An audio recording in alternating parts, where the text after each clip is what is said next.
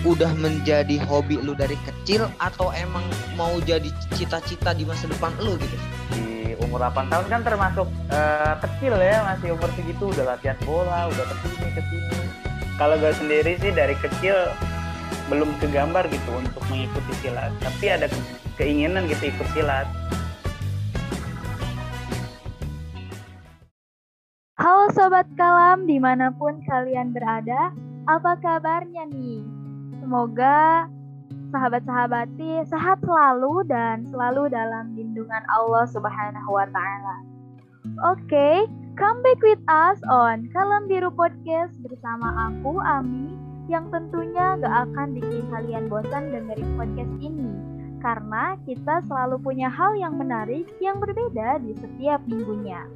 Dan kali ini aku bakal ngebawain segmen yang masih sama dengan segmen sebelumnya, yaitu tentang bedah prestasi. Eits, tapi kali ini ada yang beda loh. Prestasi yang akan kita bahas kali ini lebih spesial. Anyway, katanya nih, cewek itu sangat bagus ingatannya dalam hal apa pun, terlebih dalam hal kenangan. Hmm, Apalagi nih ya, ingatan tentang kenangan bersama orang yang belum sempat kita miliki, tapi sudah ditinggal pergi. kan jadi curhat. Tapi aku doakan mudah-mudahan teman-teman yang sekarang lagi dengerin podcast ini gak termasuk ke dalam perghostingan duniawi. Karena tenang aja, ingatan yang akan kita bahas kali ini bukan tentang ingatan yang harus kita lupakan tapi justru ingatan yang harus kita jaga. Hmm, kira-kira ingatan tentang apa ya? Ya, ingatan tentang ayat suci Al-Quran. Wah, Masya Allah ya. Dan karena hari ini aku lagi berbaik hati, jadi aku akan kasih bocoran sama teman-teman tentang tema apa nih yang akan kita angkat di bedah prestasi kali ini. Jadi, kita akan ngomongin tentang prestasi Musabakoh Hifzil Quran. Uh, Masya Allah ya. Musabakoh Hifzil Quran loh, yang akrab disebut MHQ. Dan satu lagi, aku akan ngebocorin narasumber yang akan hadir pada hari ini cewek guys. Wah keren gak tuh, cewek, Hafizoh, dan bukan sembarang Hafizoh, dia ini juga sudah sering ikut uh, ajang perlombaan dan mendapat kejuaraan. Masya Allah banget ya, keren banget. Siap-siap nih kayaknya aku ketularan kerennya. Oke, daripada lama-lama curhat ke sana ke sini, kayaknya lebih baik kita langsung eksekusi aja kali ya. Karena kebetulan narasumbernya juga udah hadir di, di bersama kita. Jadi stay tune terus cuma di Kalam Biru Podcast. Check it out. Assalamualaikum. Waalaikumsalam. Iya, alhamdulillah nih teman-teman, um, narasumber kita sudah bergabung. Jadi kenalan dulu nih ya. Narasumber kita yang keren ini namanya Nur Fadilah Lubis. Tapi kayaknya biar lebih akrab, gimana kalau aku panggil Dila? Iya, nggak apa-apa Kak Ami. Boleh dipanggil Dila. Oke. Dila, apa kabarnya nih, Dil? Alhamdulillah baik, Kak. Alhamdulillah baik ya. Keluarga sehat? Sehat, Alhamdulillah. Alhamdulillah. Oke, uh, sebelumnya jadi gini teman-teman, Dila ini kebetulan adik tingkat aku di Fakultas Dirosat Islamiyah angkatan 2020.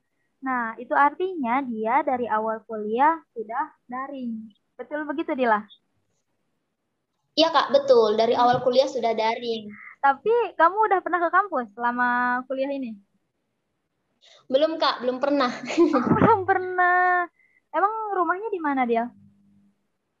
Di Mandailing Natal, Kak, Sumatera Utara. Jauh. Oh, ala, iya ya, jauh ya mudah kita berdoa ya mudah-mudahan pandemi ini segera berakhir. Jadi kita juga bisa ngobrolnya secara tatap muka langsung dan Dilah juga bisa uh, kuliah secara langsung gitu ya nggak cuma dari Ya amin amin. Ya semoga jadi, kak.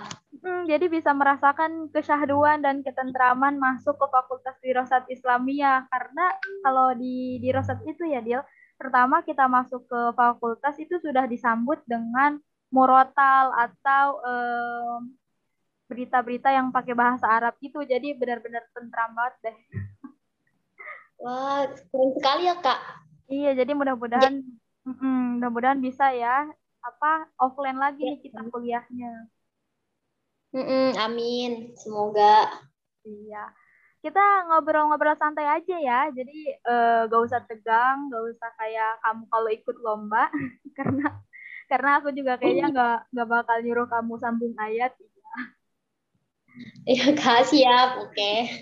Jadi kalau kamu sambil ngeteh atau ngopi juga nggak apa-apa biar rileks. Oke Kak. Oke, kayaknya karena aku juga udah gak sabar nih, pengen langsung nanya-nanya sama kamu. Gak apa-apa nih ya, aku sambil langsung aja nih nanya-nanya. Kepo banget soalnya. Iya Kak, boleh. Oke, Langsung aja. Jadi kan sekarang eh, prestasi yang akan kita bedah kali ini itu kan prestasi Musabakoh Hifzil Quran ya, Dio. Nah, Nah, iya Kak. Hmm, pertama aku tahu dapat bocoran kalau narasumbernya itu Dila dan ternyata kamu itu udah sering juga dapat apa ikut perlombaan dan dapat kejuaraan. Nah, jadi aku tuh kepo nih dari awal tahu, wah keren banget gitu. Jadi yang pertama terlintas di pikiran aku sebenarnya sejak kapan sih kamu mulai menghafal Al-Qur'an? Oh ya, kalau sejak kapannya itu sejak dari lulus SD Kak. Tepatnya saat eh, saya mondok di sebuah pesantren di daerah saya Mandailing Natal. Jadi itu Kak pertama kali menghafal Al-Qur'an. Oh, jadi dari lulus SD udah masuk pesantren yang emang basicnya menghafal Al-Qur'an gitu ya? Bukan Kak, itu kayak pondok biasa gitu, ada kitab-kitabnya. Cuman di sana ada eh, apa ya kumpulan orang-orang yang menghafal Al-Qur'an juga sambil nyantri gitu sambil menghafal Al-Qur'an. Jadi waktu itu saya terobsesi untuk gabung bersama mereka para penghafal Al-Qur'an itu. Berarti kalau gitu keinginan buat ngapal ini emang pure murni dari diri kamu sendiri ya? Iya Kak, dari diri sendiri. Awalnya kan emang nggak banget ya, cuman karena Hmm. denger di santri ngaji, terus ngajinya itu indah, kayak Hmm. menarik gitu, beda ya kayak yang biasa. Terus saya jadi terobsesi gitu untuk bisa seperti mereka, dan akhirnya gabung bersama mereka, gitu Kak. Keren, keren. Tepuk tangan dulu dong. Oke. em, terus berarti kalau dari awal ini karena masuk pesantren yang membimbing itu berarti langsung dari guru-guru di pesantren. Iya Kak, langsung dari guru-guru. Terus eh, kebetulan juga saudara saya itu ya, atau abang saya ya, kalau di rumah, itu Hmm. juga penghafal Al-Quran. Jadi Oh, setiap liburan pondok atau kalau pulang, dia itu selalu bimbing saya eh, menghafal Al-Quran. Tes hafalan gitu Kak, jadi semakin semangat gitulah pokoknya. Oh, jadi dari keluarga juga mendukung ya, gitu. lingkungan memang mendukung gitu. Jadi kamu juga lebih semangat buat Mhm. ngapal Al-Qur'an. Tapi Iya, kalau betul, orang Kak tua, Ami. kalau orang tua juga sama, emang hafiz hafizah gitu? Bukan Kak, bukan. Cuman dari kita aja anak-anaknya gitu Kak. Oh, iya Masya Allah bang. Karena kan kita tahu ya menghafal Al-Quran itu kan bukan hal yang mudah gitu, tapi kamu mau loh gitu buat eh, apa memotivasi diri kamu sendiri, eh, dorong diri kamu sendiri buat ayo kamu bisa gitu, bahkan sampai sekarang di titik ini gitu, keren keren. Kan Iya. aku cuma dapat bocorannya kamu itu udah sering ikut perlombaan gitu kan, dapat kejuaraan juga. Nah ceritain dong, kamu udah ikut lomba tingkat apa aja nih?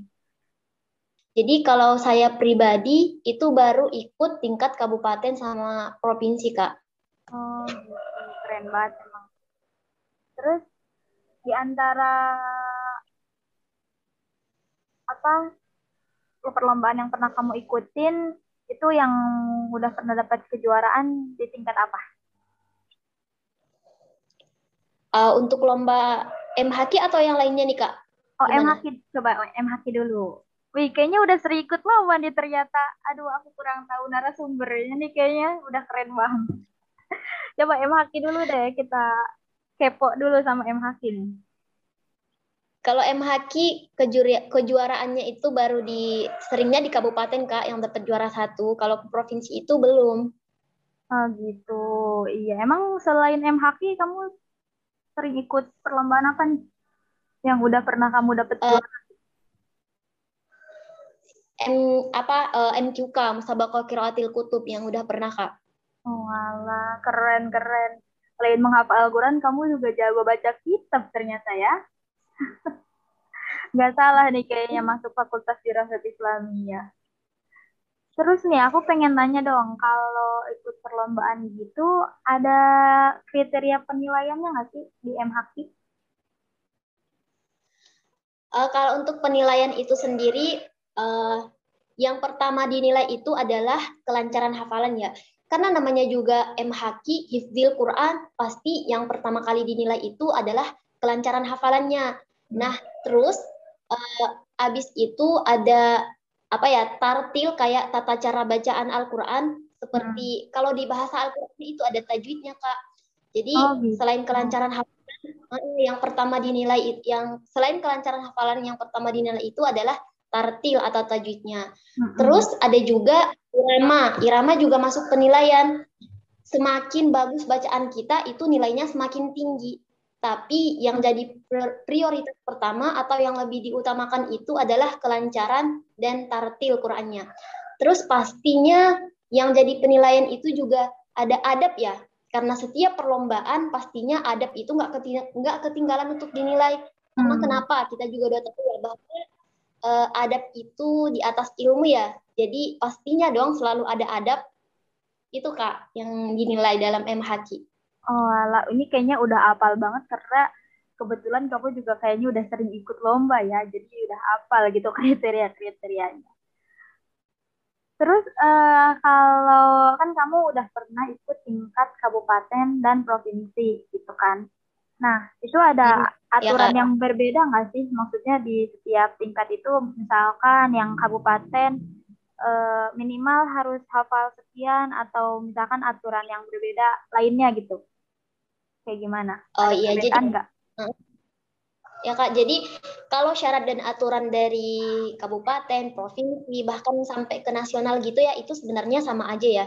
Jadi Hmm. lomba MHQ itu yang dilombain ada kategori 1 juz, 5 juz, 10, 20, 30 dan kalau syarat utamanya itu ya pastinya mm, membaca Al-Qur'an dan hafal ya. Ya udah pasti dong ya kalau Hmm. itu.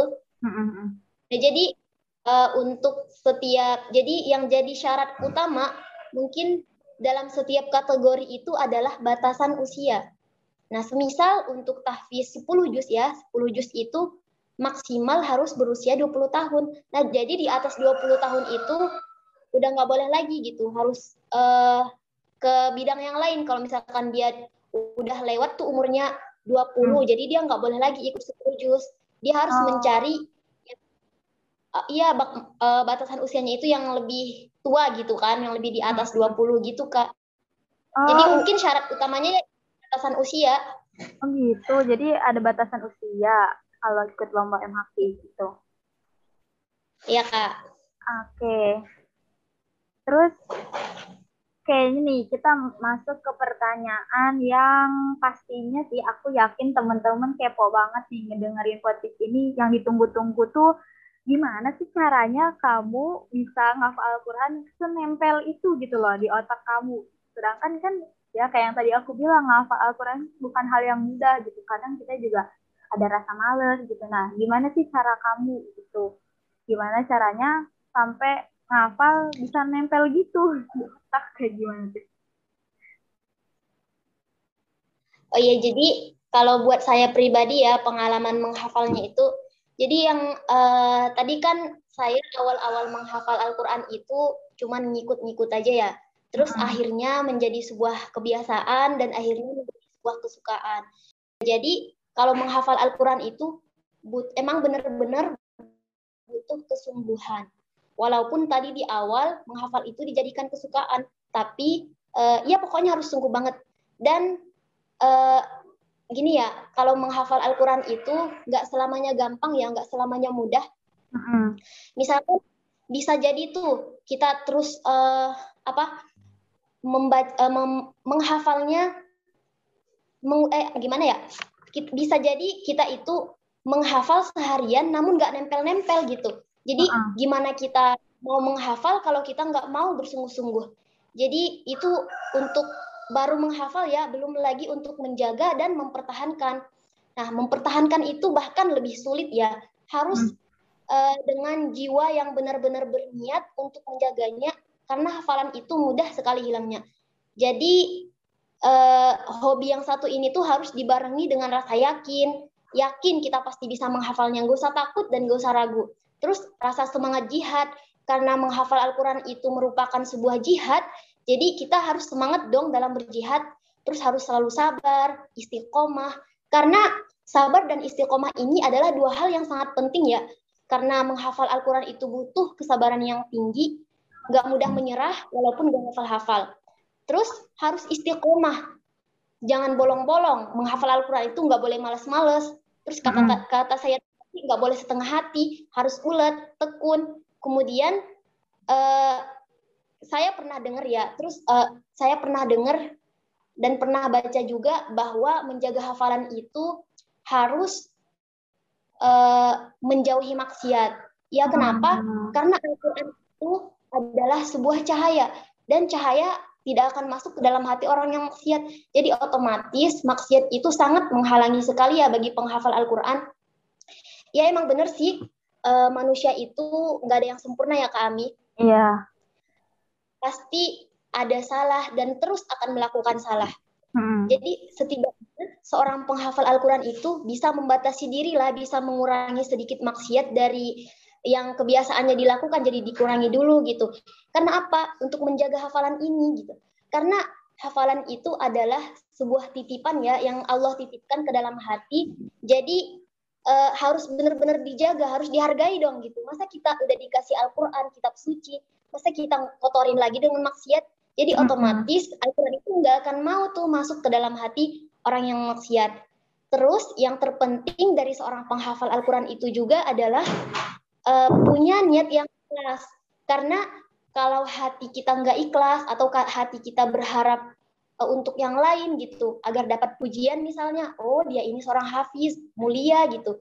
Hmm. Nah itu tuh nggak hafalannya tuh cuman yang kita dapat cuman capeknya doang, capek ngafal, nggak ada gunanya gitu. Jadi yang terpenting dalam menghafal Al-Quran itu adalah mempunyai hati yang ikhlas karena Allah, bukan karena manusia ataupun karena ada tujuan yang lain. Gitu Hmm. kami sekitar eh, pengalaman saya atau bagi saya pribadi ya dalam menghafal Al-Quran itu. Wah, keren banget ya. Jelas banget nih apa dikasih tipsnya itu benar-benar lengkap gitu. Mulai dari eh, kita harus menjauhi maksiat gitu kan walaupun memang manusia tempatnya salah tapi harusnya kita bisa meminimalisir gitu ya. Ya. Dan mm-mm. juga hin- hindari berarti jangan sombong gitu ya, jangan mentang-mentang ih gue udah hafal nih, gue mulia gitu. Jangan kayak gitu ya Dil ya. Iya kak, betul. Karena penghafal Al-Quran itu juga selain dijamin mulia, itu di- itu juga dijamin siksa loh sebenarnya. Karena penghafal Al-Quran itu kan ada dua ada dua golongan ya, yang satu golongan sesat, yang satu lagi golongan yang mulia gitu. Jadi mungkin orang yang ngafalnya itu dengan niat yang salah itu masuknya ke neraka gitu kan, gitu. Karena Allah itu gimana ya, Allah udah nitipin Al-Quran, masa kita sombong gitu kan? Iya kak, jadi gitu kak Ami. Alah, iya berarti memang kalau mau menghafal Al-Quran tuh kita hatinya benar-benar harus ikhlas gitu ya. Harus ikhlas, harus yakin juga gitu. Kadang memang pengalaman Ami pribadi dalam menghafal Al-Quran kadang dari diri akunya sendiri juga kayak kurang yakin gitu. Ih, kok banyak banget. Kadang suka mikir gitu ya. Terus kayak kok nggak hafal-hafal gitu. Itu mungkin karena diri akunya belum yakin sepenuhnya gitu. Kalau yang tadi kamu bilang aku masih setengah hati kali gitu ya Dil ya. Iya kak, jadi ya menghafal Al-Quran itu emang harus benar-benar yakin. Jangan gini loh, eh ah nanti aku ngafal, ntar lupa lagi. Ah gimana dong, nggak yakin gitu. Harusnya kan nggak boleh gitu ya. Kalau kita yakin pada sesuatu, pasti kita bisa. Kalau emang udah ada awalnya ragu, ya nggak akan ada hasilnya gitu kan kak. benar-benar iya sih setuju banget aduh keren banget emang terus nih eh dari pengalaman yang kamu apa dapetin selama menghafal Al-Quran ini ada gak sih kelebihan tersendiri gitu buat kamu jadi seorang penghafal Al-Quran? Iya, jadi kalau ditanya kelebihan tersendiri, ya sebenarnya setiap orang sih punya kelebihan masing-masing ya. Hmm. Tapi kalau menurut saya kelebihan dari seorang penghafal Al-Quran ini, ini saya nilai sendiri ya dari karakter seseorang, hmm. itu mempunyai hati yang lembut, tidak keras. Hmm. Uh, karena apa? Karena keajaiban dari Al-Quran itu sendiri menurut saya kak. Uh, jadi Al-Quran itu bisa mengubah hidup seseorang yang awalnya keras menjadi penyayang gitu. Bisa dia berubah 380 derajat. Sebab apa? Hmm. Sebab Al-Quran ini sendiri. Karena uh, Allah juga sudah katakan ya, bahwa Al-Quran itu adalah obat paling ampuh. Kan pemarah itu merupakan kayak penyakit jiwa ya. Itu penyakit hmm. dari hati. Nah, nggak ada kan nggak ada seorang dokter pun yang mampu mengobati obat hati ya obat hati. Mungkin seorang dokter bisa saja mengobati penyakit luar yang tampak atau yang kelihatan. Hmm. tapi hati siapa tuh yang tahu kalau hatinya berpenyakit? Nggak akan ada kan yang tahu.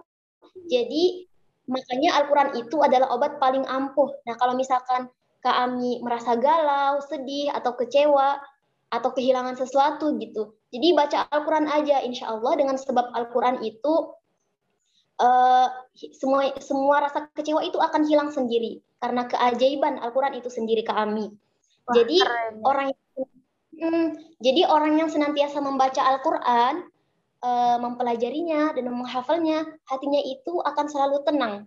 Hatinya itu akan selalu berpikir positif dalam hmm. memandang hal apa pun. Jadi hati yang tenang otomatis akan menciptakan kelembutan ya Kak Ami. Oh iya nah, iya. Jadi kalau ya, jadi... ini ya jadi nggak gampang stres juga gitu karena kita hatinya tenang terus terlalu uh, selalu berpositif thinking gitu dengan apa yang terjadi di kehidupan kita gitu ya. Mm-mm, iya, jadi ngomongnya orang yang hafal Al-Quran itu tidak kasar karena hmm. dia sering baca Al-Quran gitu kan. Jadi ngapain dia kasar karena dia mulutnya dan hatinya itu sudah terjaga oleh Al-Quran gitu. Jadi dia sudah nggak sembarangan lagi gitu kak ngomongnya. Iya iya.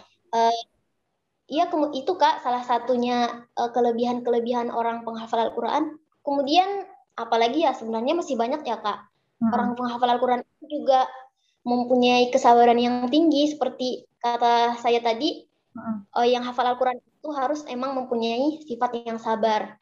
Nah, jadi makanya orang yang hafal Al-Quran itu sabar karena dia terbiasa aja gitu orang kalau menghafal Al-Quran itu tidak selamanya mudah, tidak hmm. tidak selamanya gampang langsung nempel. Kadang-kadang seperti kata saya tadi berulang kali pun bahkan sampai seharian ayatnya tak kunjung hafal. Hmm. Kalau saya pribadi kak sering nangis tuh kalau lagi ngafal Al-Quran. Nah iya aku kepo nah, juga nih sebenarnya kamu pernah gak sih gitu kalau lagi ngafal nih terus sampai nangis atau keadaan paling ter buruk ya misalkan ya paling bikin kamu down gitu saat kapal pernah gak sih kayak gitu? Iya kak. Sering banget malah kak sering banget. Okay. karena kita tuh kalau lagi ngafal Al-Quran kita tuh merasa uh, apa ya kita berada pada posisi terendah. Kayak nggak ada lagi kehidupan. Saking susahnya hampir frustasi. Hmm. tapi di situ kita masih tetap aja mencoba gitu kak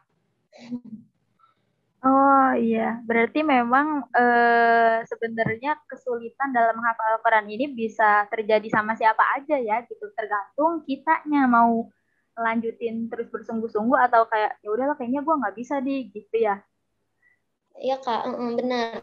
Uh. Jadi gitu ya, jadi orang penghafal Al-Quran itu uh, orangnya yang sabar ya kak. Jadi itu hmm. uh, kelebihan antara salah satu kelebihan penghafal Al-Quran itu orangnya sabar karena dia terbiasa sabar dalam menghafal, akhirnya terbawa-bawa tuh dalam kehidupan nyata atau kehidupan sehari-hari juga punya hmm. sifat yang sabar yang begitu tinggi. Gitu Kak, kalau menurut saya uh, di antara kelebihan para penghafal Al-Quran, mungkin masih banyak Kak, masih banyak hmm. banget. Aduh, keren banget nih. Aduh, merinding jadinya. Em, tapi pertama kali kamu ikut lomba itu memang maksudnya dari diri kamu yang pengen gitu, pengen nyoba nih gitu, atau dari pesantren atau dari orang tua? Maksudnya kayak nyoba aja deal gitu buat ikut lomba kayak gitu, atau gimana? Ceritain dong. Jadi pertama kali ikut lomba itu atas saran dari orang tua juga saudara-saudara ya. Soalnya gini ya, eh, saya tuh waktu kecil kalau ngafal itu suka harus pakai upah gitu kak. Oh, untuk memotivasi gitu ya? Misalnya kan eh, gini, waktu SD misalnya, eh, dia hafalin surah An-Naba, ntar dikasih apa dikasih bonusnya uang gitu kan kak atau dikasih tas baru gitu. Nah itu semangat banget tuh kak Dila tuh semangat banget kalau udah kayak gitu jadi ini pas pertama kali pondok itu kan pertama kali ngafal Quran. Nah itu baru satu juz baru satu juz ngafalnya. Pas udah berapa bulan itu? Satu bulan. Ah, belum lagi ntar kalau kamu juara di MHQ pasti bakalan banyak tuh hadiahnya. Kata itu kan kata orang tua dulu ah saya sebagai anak kecil atau gimana ya masih belum uh, masih menginginkan itu ya suatu yang berharga gitu kak. Sesuatu yang uang lah gitu kak. Kan masih anak kecil. Jadi saya berusaha ngafal gitu ngafal terus. Sampai akhirnya uh, cuman beberapa bulan saya hafal 5 juz. Akhirnya saya ikut lomba MHQ ikut lomba MHQ lalu juara. Untuk pertama kalinya juara harapan kedua. Nah itu udah dapat hadiah senang banget.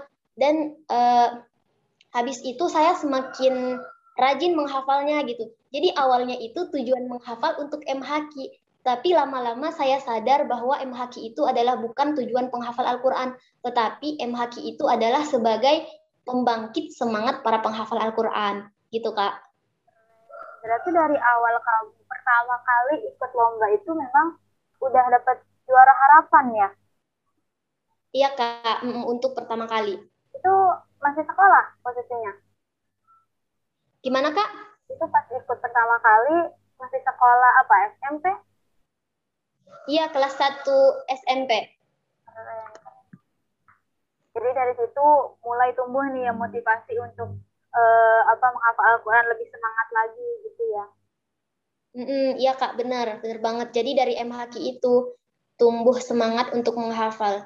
Jadi ya menurut saya juga MHQ itu sebagai pembangkit, sebagai pembangkit semangat buat kita-kita yang ingin menghafal Al-Qur'an gitu, Kak.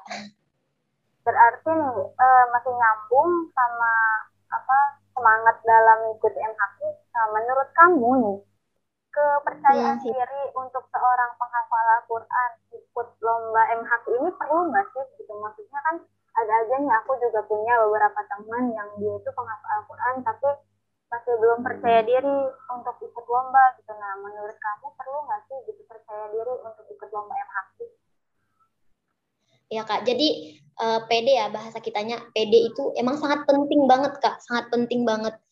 Jadi itu emang yang harus dijaga uh, bukan cuma MHQ ya sebenarnya semua uh, yang kita lakukan itu harus benar-benar PD termasuk dalam MHQ ini juga. Soalnya awalnya saya ikut MHQ itu awalnya nangis kak mau tampil. Nah dari situ saya tahu betapa pentingnya percaya diri. Nah uh. jadi Iya kak nangis duluan tuh sebelum tampil. Kira-kira mau tampil 10 menit lagi itu nangis dulu karena saking takutnya lihat orang banyak gitu kak. Masih demam panggung ya awal-awal. Iya itu pertama kali uh, di panggung ke, ini selain dari apa ya kalau dulu kan di MDA itu mungkin panggungnya masih kecil-kecilan lah ini kan udah banyak orang gitu jadi nggak pede. Nah pas waktu itu saya nangis dah setelah tampil saya baru sadar ternyata kepedean itu emang ngaruh banget sama hal apa pun. Kepedean itu harus emang nomor satu. Karena kalau kita tidak percaya pada diri sendiri, gimana orang lain mau percaya pada kemampuan kita? Gitu kan, Kak? Iya, emang terus kadang juga kalau kita kurang percaya diri pas tampil di suatu lomba atau acara, itu kurang maksimal juga ya kalau kita nggak percaya sama diri sendiri. Gitu itu memang perlu banget percaya diri gitu ya. Iya kak, bener. Percaya diri itu uh, emang hal yang harus kita lakukan pertama dalam melakukan hal apa pun. Ada gak sosok yang bikin apa ya, yang jadi panutan buat kamu gitu? maksudnya wah beliau juga bisa nih gitu. Berarti saya juga harus bisa seperti beliau kayak gitu. Atau kayak gimana gitu. Ada gak ada kak. Ada. Hmm. iya di pondok juga banyak. Terus di TV-TV juga kayaknya banyak deh kak. Kan saya sering lihat itu uh, yang hafal Quran yang suaranya bagus. Jadi itu itu tuh jadi motivasi saya. Nah harus saya harus bisa seperti beliau. Saya harus bisa gitu. Dan itu emang sangat ngaruh banget kak untuk membangkitkan semangat. Oh gitu. Iya ya berarti kita juga maksudnya punya istilahnya bisa kayak fans gitu ya. Misalnya kayak wah beliau bisa nih. Gitu. berarti saya juga bisa gitu. Keren banget. Iya benar banget kak. nah, aku pengen ini dong uh, ini sebenarnya agak kecurhat sih ya karena ini menurut pengalaman pribadi juga. Jadi kan kita cewek-cewek nih ya setiap bulan kan uh, ada tamu bulanan kan. Nah hmm, iya kak. ya kendalanya aku nih kalau lagi semangat ngafal misalkan terus eh tahu-tahu tamu bulanan tuh dateng gitu. Nah setelah dia pergi kan uh, maksudnya kita baru mau ngafal lagi tapi karena ketunda sama tamu bulanan ini misalkan satu minggu gitu jadi semangatnya menurun. Nah itu ada nggak sih tips dari kamu atau kayak saran dari kamu? Aku harus motivasinya kayak gimana nih biar kayak semangatnya terus gitu terus tumbuh terus gitu nggak menurun gitu. Oh ya kak itu emang kayak apa ya kayak cobaan ya buat kita. Hmm. kadang udah baru mulai baru mulai uh, ngafal terus tiba-tiba dapet ya datang hmm. bulan. Itu saya juga sering rasain kak yang kayak gituan. Itu kayak bikin kita kecewa banget. Tapi mau gimana lagi ya uh, baca Al-Quran juga saya ngikut yang nggak boleh kak terus megang Al-Quran juga enggak. Saya palingan cuma kalau kayak gitu uh, solusinya itu cuman dengerin doang kak sambil ngikutin dalam hati gitu kak. Emang nggak ada solusi lain sih kak. Kalau kita lagi semangat semangat gitu terus tiba-tiba datang bulan kan kita emang nggak bisa baca padahal kita pengennya baca bukan dengerin emang itu kayak nggak ada solusinya kak. Solusinya itu cuman dengerin. Kalau baca emang nggak bisa lagi kak kalau baca. Jadi kita cuman murotal terus ngikutin dalam hati terus sambil sabar lah gitu nunggu uh, apa nunggu selesai. Terus semangatnya jangan dibubarin dulu lah tetap kumpul gitu tetap ngumpul harusnya. Iya iya iya berarti ibaratnya murojaah gitu ya tapi via uh, murotal gitu kita ngedengerin aja gitu. Mm-mm, kita dengerin sambil ngikutin dalam hati terus sambil bayang-bayangin juga oh itu di mana ya kira-kira letaknya? Oh itu yang ini. Hmm, kalau misalkan kita lupa langsung aja kak kita buka misalkan Al-Quran yang ada di HP kan itu boleh. Ah ya berarti kamu itu menghafal Al-Quran juga sampai hafal gitu ya letak-letaknya gitu ya deh iya harusnya sih. Iya sebagian kak gitu. Uh, hmm. kalau jus-jus iya kalau letak udah hafal kak. Cuman kalau soal itu ayat berapa uh, apa lagi ya ayat berapa terus baris barisnya hafal. Tapi kalau misalkan nomor ayatnya itu enggak kak enggak hafal. Hmm. tapi lembaran berapa itu halaman keberapa di juz itu insya Allah hafal kak. Masya Allah keren banget boleh gak sih kamu kasih ini apa kayak bocoran? Kamu tuh kalau ngafal misal satu ayat tuh kamu baca dulu berapa kali gitu baru kamu hafalin atau kayak gimana? Maksudnya kan berarti kalau kamu sampai hafal letaknya kamu inget dong gitu inget berkali-kali nih gitu. Wah dilihat nih diingetin gitu. Oh dia di sebelah sini nih gitu di berapa halaman sekian kayak gitu. Gimana? Uh, jadi kalau misalkan ini fokus ke jus berapa dulu ya? Ke jus hmm. Dulu ya kak ya. Misalkan itu kita ngafal yang halaman jangan yang lima ayat dari depan yang di belakangnya dulu. Nah itu dari atas misalkan kita pahami dulu kak maknanya. Uh, kita pahami dulu maknanya ceritanya. Itu satu halaman dipahami dulu ceritanya tentang apa. Nah terus abis itu uh, yang ayat pertama kalau saya pribadi bacanya 10 kali dulu kak. 10 kali diulang ulang terus. Hafal nggak hafal pokoknya diulang nah itu terus lanjut. Halaman atau ayat? Satu ayat kak yang dihaf oh. yang dibaca 10 kali satu ayat. Tapi sebelumnya kita harus pahamin dulu cerita yang satu halaman ini tentang apa gitu kak. Nah jadi uh, satu ayat itu terus kita setelah difahami kita baca ayat per ayat. Nah kita baca ayat per ayat itu sebanyak 10 kali. Mau hafal atau enggak pokoknya dibaca. Uh, misalkan nggak sempat 10 kali nih kita udah hafal Eh, tetap aja kak tetap aja diulang 10 kali pokoknya 10 Iya, iya. gitu kan Karena kadang aku ini tahu deal, sorry nih aku potong.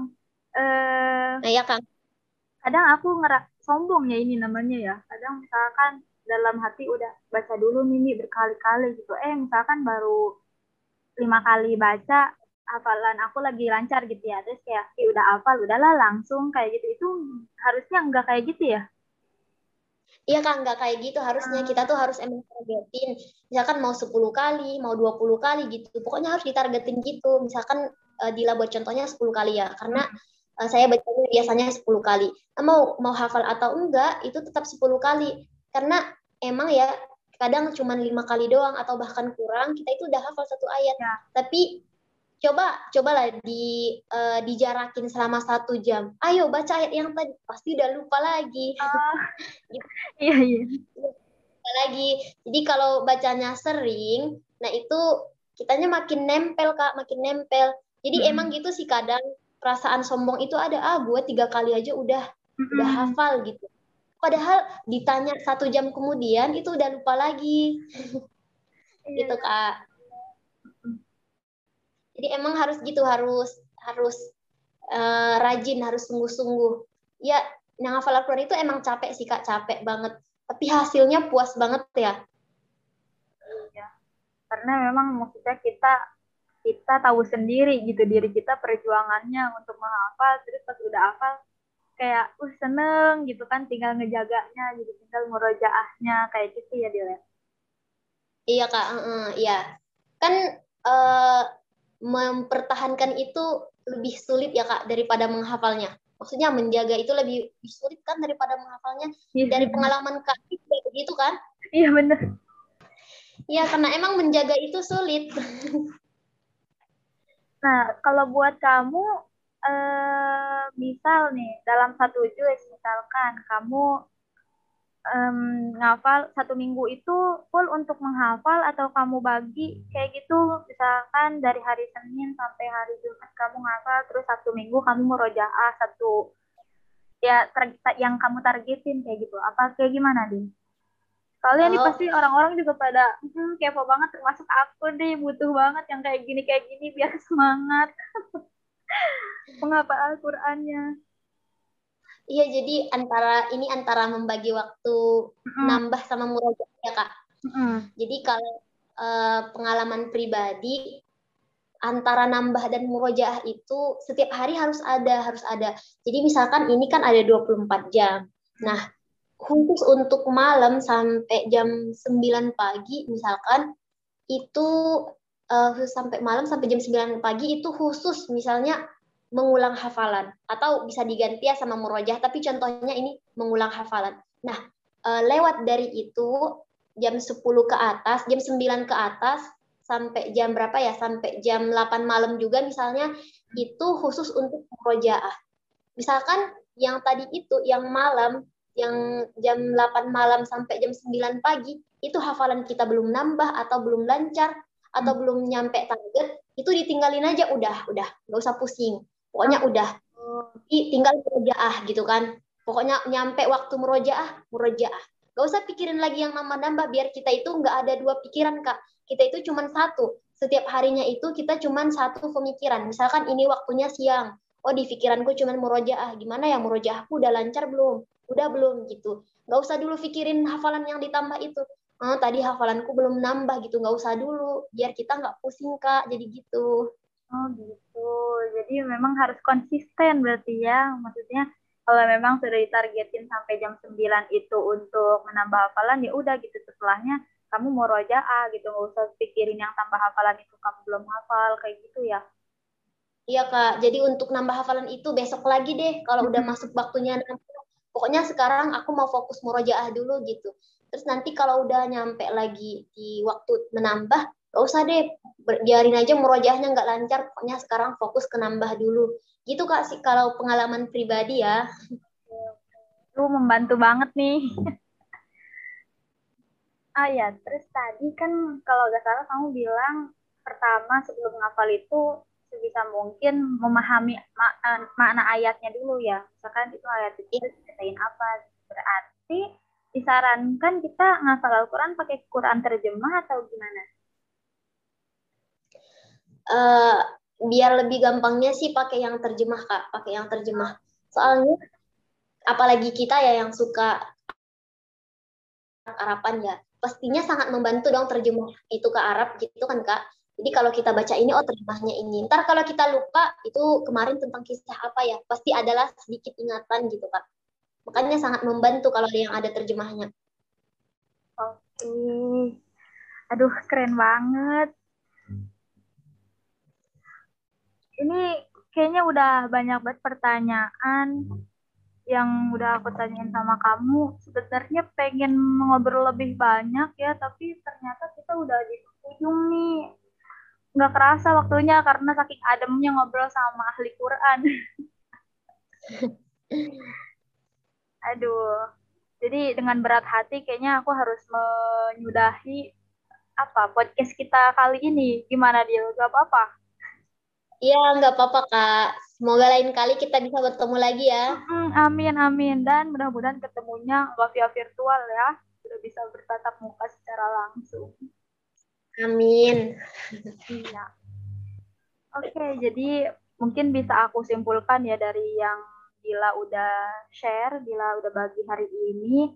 Jadi buat kita nih para cewek-cewek khususnya gitu kan yang diberi potensi ingatan sangat baik, sudah waktunya nih kita mengalihkan gitu potensi ingatan yang baik ini dari mengingat hal-hal yang anfaedah gitu ya, dari mengingat hal-hal masa lalu misalnya gitu ke uh, ayat suci Al-Quran kayak gitu. Karena kita tahu potensi yang kita punya kan banyak gitu besar gitu untuk menghafal. Jadi kita udah saatnya nih mengalihkan gitu potensi yang kita punya untuk hal-hal yang lebih manfaat dan karena juga orang yang membaca Al-Quran itu kan mendapat syafaat ya apalagi orang yang menghafalnya. Gitu. Dan kita juga harus bisa menjaga ayat suci Al-Quran. Kayak kamu ngejaga dia ya. Jangan pilih kasih lah ya. Masa kita ngejaga hal-hal yang ada di dunia aja gitu. Tapi kita nggak mempersiapkan untuk di akhirat. Jadi selagi kita masih ada umur manfaatkan untuk menghafal Al-Quran oke mungkin sampai di sini aja uh, obrolan kita tentang prestasi musabaqah hifzil Quran semoga ini menginspirasi teman-teman yang ngedengerin podcast ini dan juga bisa mengamalkannya ya karena tadi narasumber kita ini dengan berbaik hati sekali mau membagikan tips dan hmm, triknya gimana cara menghafal Al-Quran yang baik begitu. Jadi thanks for your listening to Kalam Biru Podcast. Don't forget to share on social media. See you guys on the next episode. Wassalamualaikum warahmatullahi wabarakatuh.